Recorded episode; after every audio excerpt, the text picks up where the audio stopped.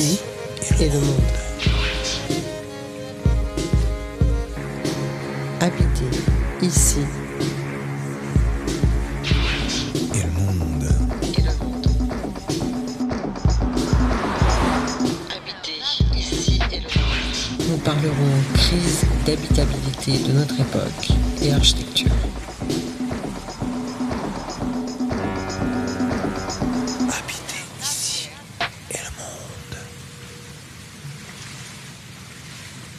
Bonjour euh, Jérémy Cheval.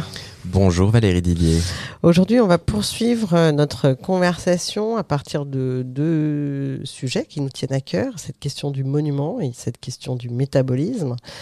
On trouvera d'autres sujets évidemment euh, pour les mois qui arrivent et euh, on, on va parler de tout ça au travers d'un bâtiment euh, tout à fait emblématique de ce qu'on appelle l'architecture moderne, en tout cas du XXe siècle, donc qui- le passé, qui est le couvent de la Tourette qui se situe à une trentaine de kilomètres euh, de, Lyon, où nous sommes, qui a été livré en 1959 hein, et qui, euh, qui est issu d'une décision prise par euh, les frères dominicains de la province de Lyon qui étaient alors installés dans la région de Chambéry, de se rapprocher de, de Lyon et de créer un centre d'études pour la formation des jeunes frères.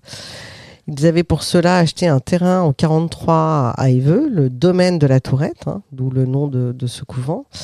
Et en 52, le frère couturier propose euh, à Le Corbusier, euh, architecte déjà extrêmement connu au début des années 50, de construire ce nouveau couvent destiné euh, à recevoir une centaine de de religieux, excusez-moi. Ils seront 75 à habiter ces lieux en 59 à la livraison du bâtiment. Et, hum, et j'ai une première question. Euh, alors évidemment, nous sommes plus en 59, mais euh, une première question sur cette question de, des matériaux, du métabolisme, puisque c'est une architecture euh, emblématique en béton qui signe une époque, qui signe la modernité et qui aujourd'hui est requestionnée très fortement.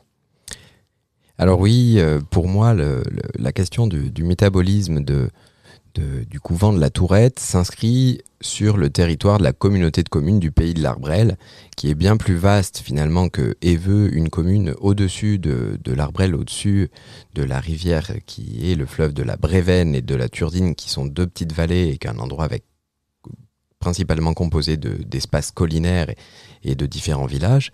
Ce qui est très intéressant, en tout cas, d'imaginer finalement quel a été le métabolisme de ce, c'est-à-dire l'excavation de matériaux, hein, parce qu'on est dans un pays euh, où il y a un riche euh, patrimoine de carrières, en commençant par euh, les carrières des pierres jaunes. Hein, on est dans le domaine où on est au sud de ce que le marketing contemporain aurait appelé les pierres dorées, mais qu'il s'agit de pierres jaunes qui étaient extraites dans différentes carrières, et notamment aux carrières de Glé, qui sont à quelques kilomètres d'Eveux, qui ont fonctionné pour développer énormément de patrimoine religieux à l'heure d'aujourd'hui, du 15e siècle au milieu du 20e siècle. hein. La carrière a fermé en 1947, parce que du coup, la pierre était bien moins extraite pour construire des bâtiments euh, à l'heure actuelle. Et euh, pourquoi? Évidemment, par rapport à l'avènement du béton et notamment se retrouver sur un territoire où on va développer un bâtiment comme le couvent de la Tourette avec le Corbusier va introduire différentes questions.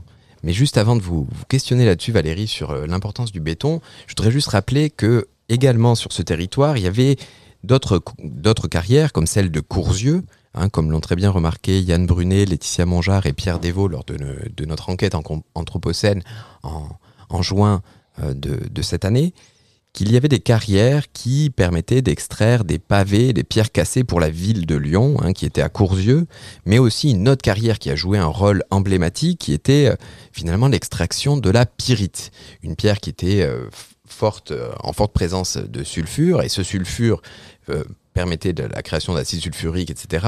Et il y avait d'énormes carrières qui étaient à Saint-Bel, Sourcieux ou à Saint-Pierre-de-la-Palue.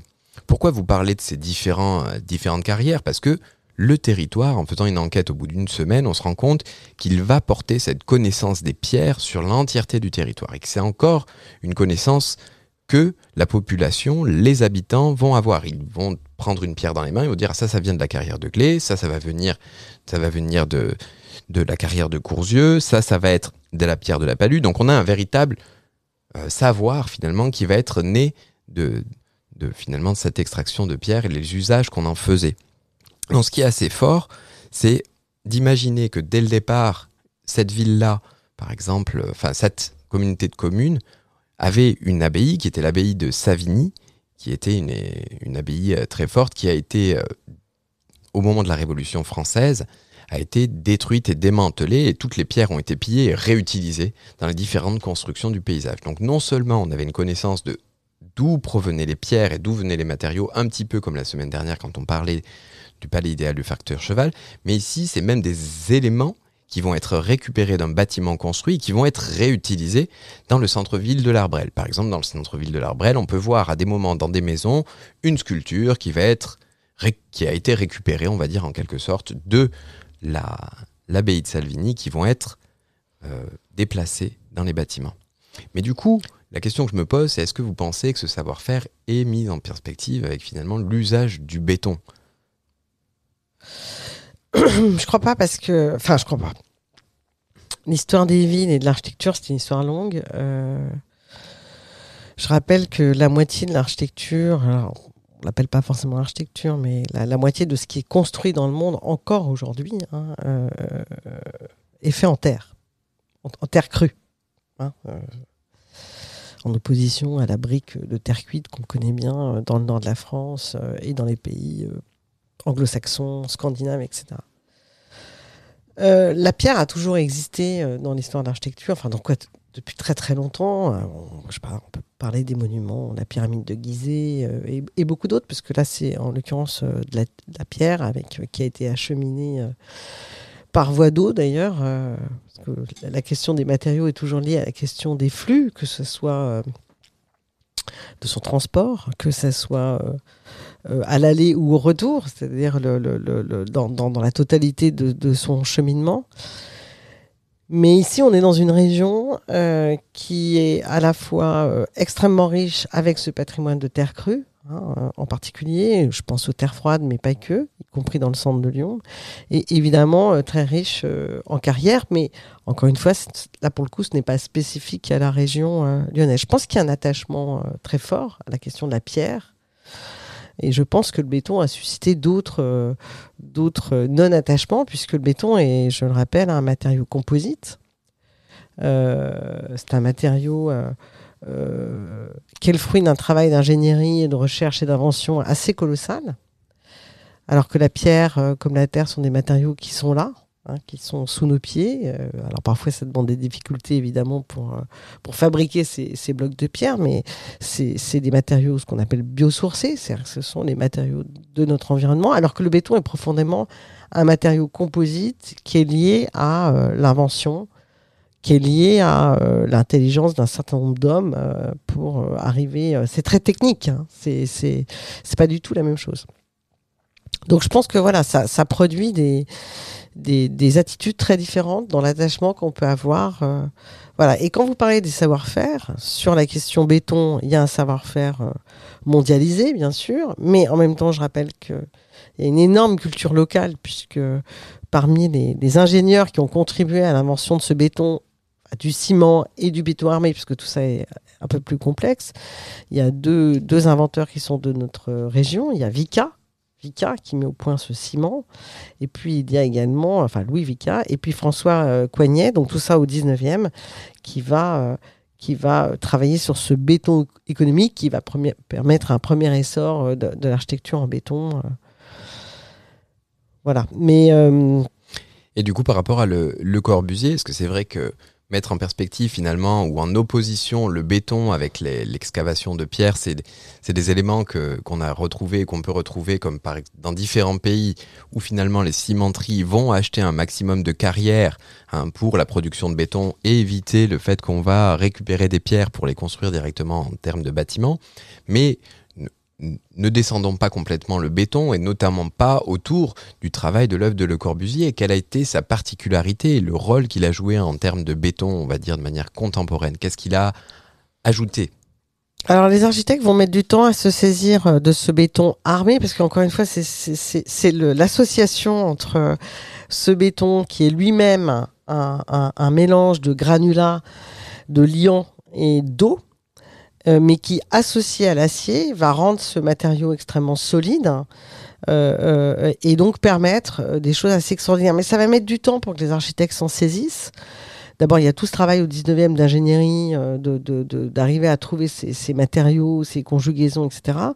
Et puis, dans un premier temps, à partir du début du 20e, quand les architectes, certains architectes vont commencer à s'en saisir, on va plutôt le considérer comme quelque chose euh, euh, techniquement assez incroyable, mais par contre, dont, l'aspect ne sera pas visible. hein. on va dire, c'est, pas, on le trouve pas beau, pas beau. Et, donc, il va falloir attendre, en, fait, des architectes, euh, parmi évidemment les plus intéressants, mais ça, ça c'est pas, c'est pas une surprise, qui vont comprendre que euh, que la plastique même de ce matériau peut devenir euh, donc euh, peut, peut devenir intéressante. C'est-à-dire qu'on va le laisser brut et on va même aller jusqu'à laisser la structure euh, comme apparente. hein. Je pense à des bâtiments que j'adore, euh, avec des architectes comme Nervier, enfin des architectes ingénieurs, etc. C'est-à-dire que le- le- ce matériau permet euh, de libérer complètement les, les, les, les- surfaces horizontales. En fait, c'est ça la grande invention. C'est-à-dire que la structure euh, va porter un bâtiment. On va pouvoir avoir ce qu'on appelle des plans libres de, de grande taille. On va pouvoir avoir des fenêtres bandeaux. On va on va avoir une liberté euh, constructive euh, ha- hallucinante et qui vont permettre l'émergence euh, de formes architecturales et donc d'espaces intérieurs. voilà. Et Le Corbusier et Pierre Géneret, parce que je rappelle que Le Corbusier travaillait avec énormément de, co- de collaborateurs, dont Pierre Géneret, et puis Xenakis, par exemple, pour le couvent de la Tourette, qui est un musicien, Yanis Xenakis, ils vont pouvoir se mettre au service du projet lui-même, qui est le programme de ce couvent, et en même temps euh, euh, d'utiliser euh, ce que le béton armé permet d'utiliser pour pouvoir produire des espaces tout à fait intéressants, tout en laissant ce matériau extrêmement brut, d'autant que le Corbusier ne, ne souhaitait pas avoir un matériau particulièrement lisse, donc il a laissé ce béton un peu sale, on va dire, bon, c'est une manière de s'exprimer, et, et, et, et voilà, et donc on va arriver à avoir un bâtiment qui est tout à fait intéressant, mais moi, moi, je vous une question sur cette question matériaux, parce qu'il y a un autre sujet sur le- la question du couvent, qui est l'empreinte de ce bâtiment lui-même dans, ce grand paysage, parce que je rappelle qu'il est installé sur une pente verdoyante.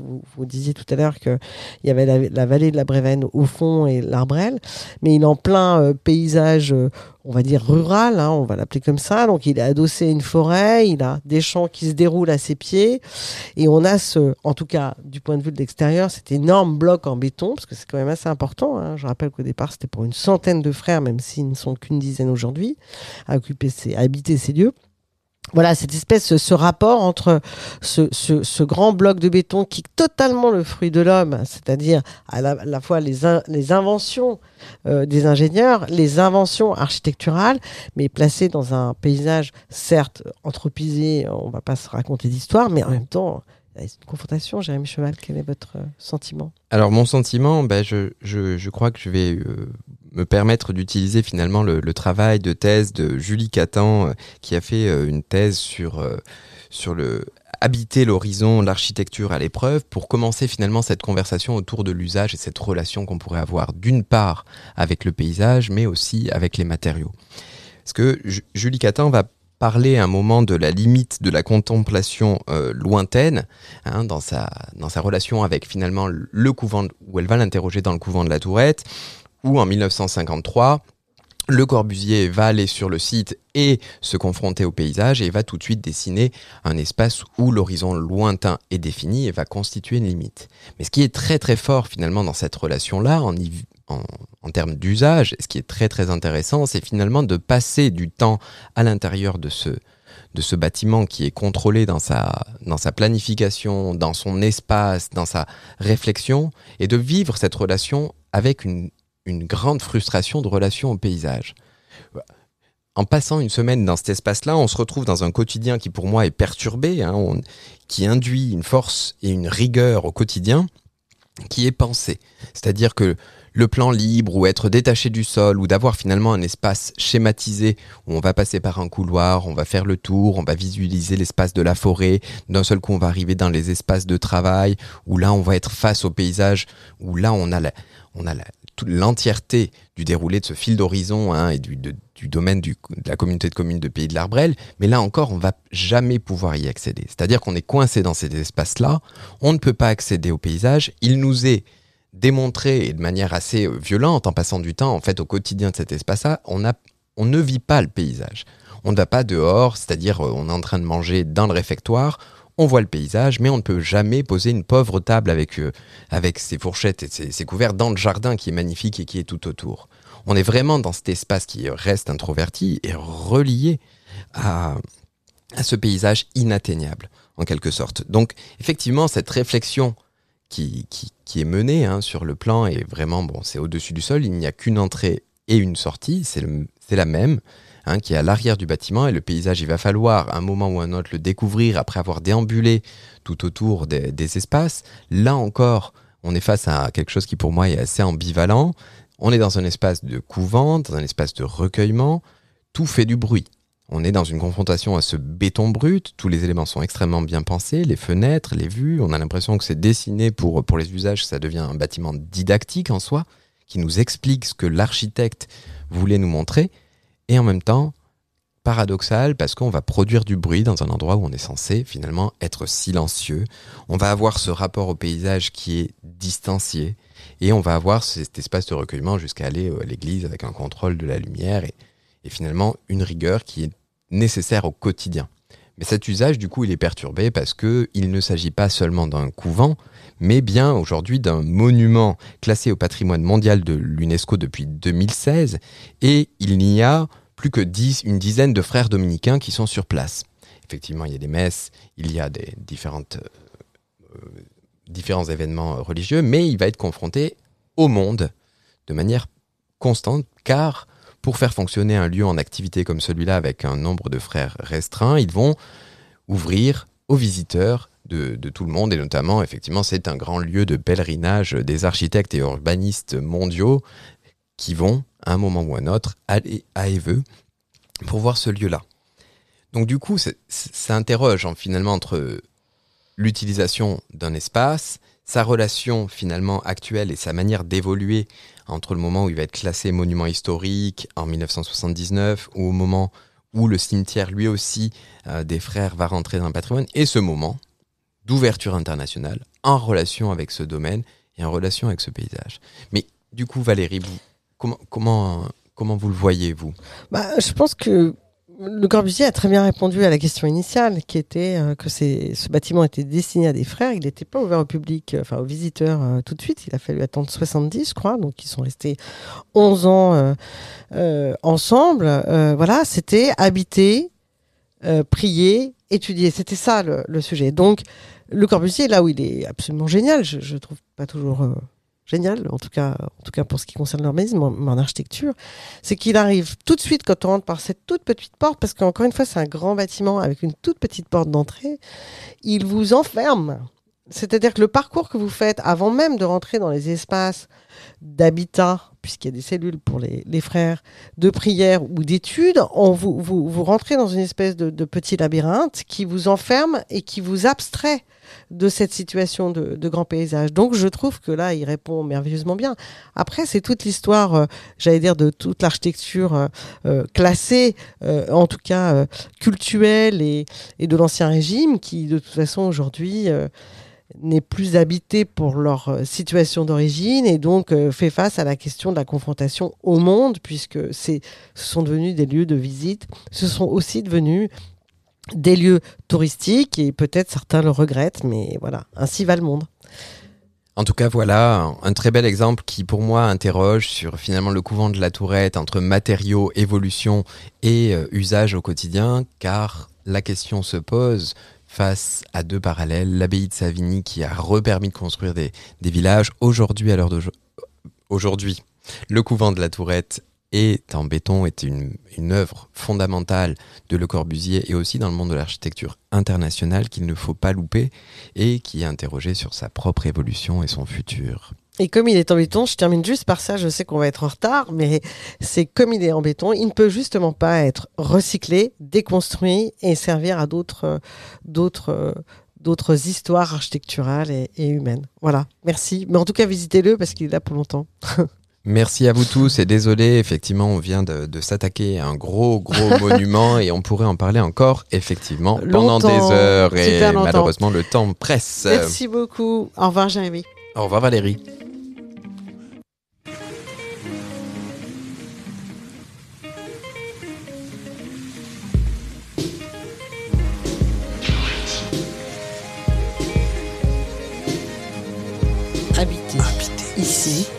Et le.